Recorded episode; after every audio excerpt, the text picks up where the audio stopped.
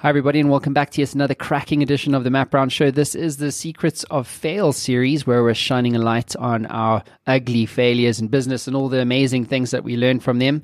Uh, with us uh, on the line is none other than David Stern, the C E O of Experity Health. David, welcome to the show. Hey, thank you, Matt. Good to be here. Well, the privilege is really uh, all mine. Uh, David, for our um, viewers around the world and uh, our... Uh, audience around the world catching this on the uh, podcast, why don't you kick us off uh, with the uh, elevator pitch? Give us a, a sense as to kind of, you know, like what are you guys up to there at Experity Health? And then we'll get into your story of fail today. Great. Exper- Experity uh, provides uh, software to urgent care centers uh, throughout the United States. Uh, over half of the urgent care centers in, in the U S A actually use uh, Experity's Uh, software or, or services. Wow. So what's the problem that you guys actually solve? So there are multiple problems that we solve because we've become more of an operating system uh, for urgent care centers. But the biggest problem we, we, serve for, we solve for them is they need a single software for, for which patients can register online. They can be registered in the clinic. They can be, uh, their whole visit can be documented by the provider. The coding, which determines the reimbursement, is is automated, and then they can bill out the claims, receive payment, uh, survey their clients uh, to see what their experience was like. All of that's all of those issues or th- features that we provide, which basically uh, the the main problem there is, you know, we need software to do everything on, and we are the software they can do virtually everything they do in their operations. Okay, fantastic. Thank you for that. So let's get into the meat and the potatoes. Uh, David, what is your story of fail today? Well, uh, the, I was a, an urgent care physician in a small chain of urgent cares, six urgent cares in Illinois. And uh, we were served with a document from a federal prosecutor that we had been accused by one of our former employees of committing medical coding fraud. And uh, I could, I must tell you, uh, my heart sunk when I saw this. I saw pictures of uh, of uh, me on the front page of the local newspaper in, a, in an orange jumpsuit, uh, because the truth was I had no clue whether we were committing fraud or not, because I, in in the way the way the federal government works is if you're making a mistake, it's fraud. And I wasn't sure whether we were making a mistake or not, because I wasn't really that interested in in coding. I was interested simply in uh, in practicing medicine and providing good care for our patients. That's uh, that's got to put the heebie-jeebies into you. How did that make you feel? I mean, if someone came to me, I was like, listen, yeah, prosecutor's letter. It's like a lawyer's letter is the one thing that will get you to pay attention. Oh my goodness! And this is not just any old lawyer. This was a federal prosecutor that was had put our our governor in prison, and was famous for being the toughest federal prosecutor uh, in, in the whole country. So uh, we knew we had something to deal with here that could be very, very serious. I was not sleeping well at night. Uh, and uh, it, it just, my partners and I were were really, really quite afraid that maybe we maybe we were going to lose our business and lose what something we put over ten years of our uh, blood, sweat, and t- tears into. Amazing. So let's get into the uh, lessons, David. What did you learn from this experience? What, where did you guys land, uh, net out at the end? Well, in in the end, we ended up with a software company. so, but uh, I'll t- maybe I should just go through a little bit of the story of how we got to the software company. The truth is, I I, I couldn't sleep at night, and so I, I ended up start saying, you know what, if I'm going to be across the table from from a federal prosecutor, I want to know this medical coding business better than the prosecutors I'm talking to. Uh, because this, this coding, basically you have to take everything you do for a patient, turn it into codes, and that determines what, how you're paid. It's a very, very complicated process, and most physicians really don't have a clue how it works. They just make their best guesses. That's what we had been doing. Uh, so since I couldn't sleep at night, I just started studying coding. Uh, and I was studying coding till one, two in the morning. At one time, literally, I do remember it was one o'clock in the morning.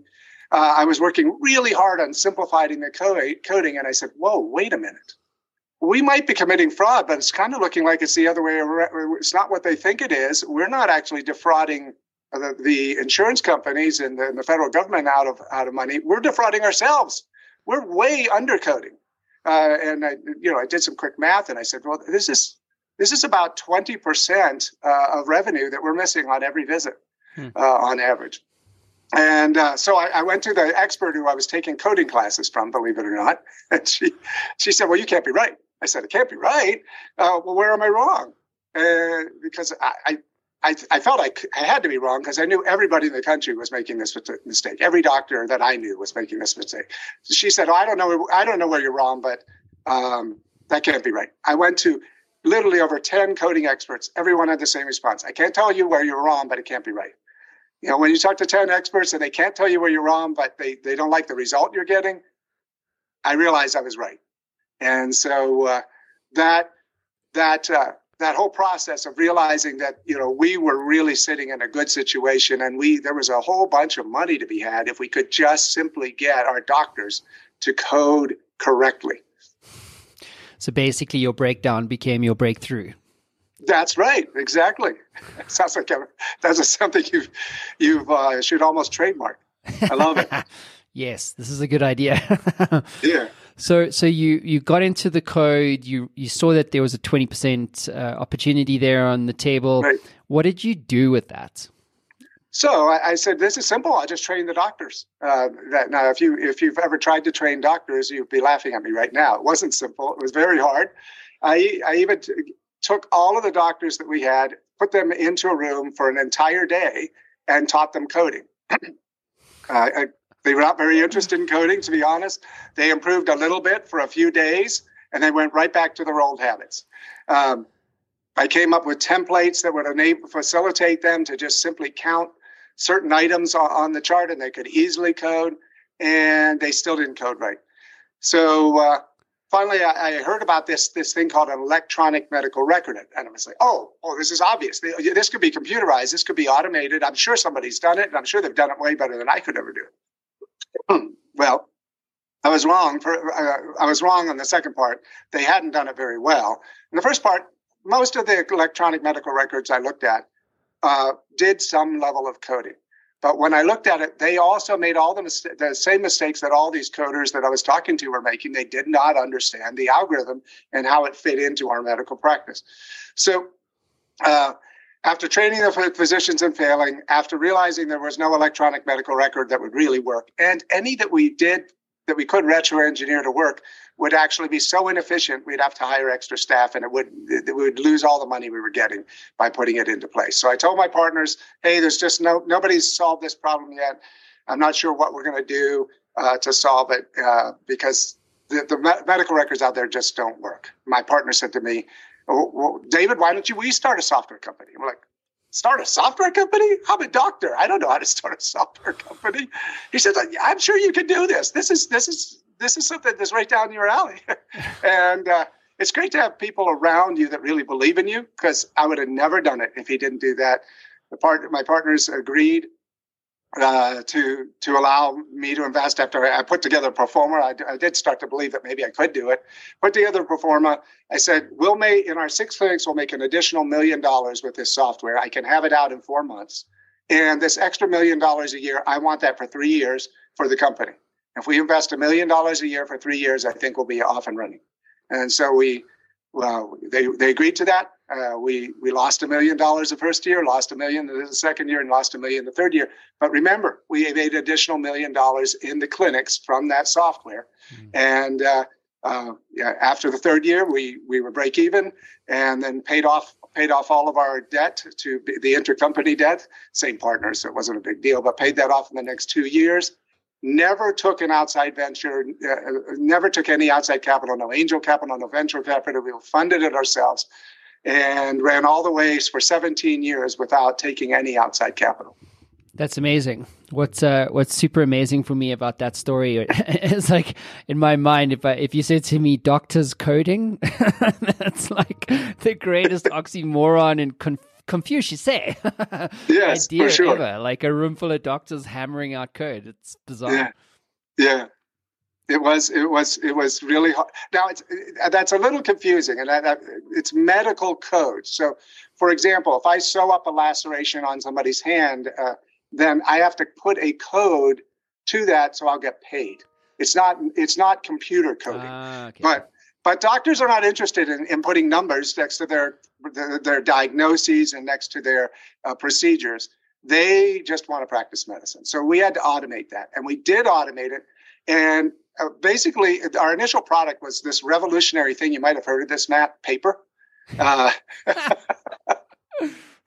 believe it or not, it were these paper templates. You would, the doctor would fill out the paper templates. They would scan it to our to us and our servers. Initially, we had people behind the scenes, but quickly we got rid of the people behind the scenes. Our servers would then code the medical codes that were attached to the procedures, and we would we, we would get it right so much so much more correct than what the doctors could do themselves. They would get on average about twenty dollars uh, additional revenue, and we we charged them two dollars, and they made twenty. It was a very very good very good exchange for them. People said I should charge more, and I tried it a little bit, and it didn't sell. So I, I knew what the price point was: two bucks, two bucks a visit. Simple as that. Uh, we ran on that. That model. We're still run, running on a variation of that model even today, although our, our software is so much more sophisticated than what we had initially. David, what is, or if you could go back in time, what would you do differently to avoid that kind of failure? Mm, that's a tricky one. Uh, Coding was kind of a new thing. Medical coding was kind of a new thing back in uh, in ninety-nine when we first got served with that. And it had only been really going for about four years in a big way.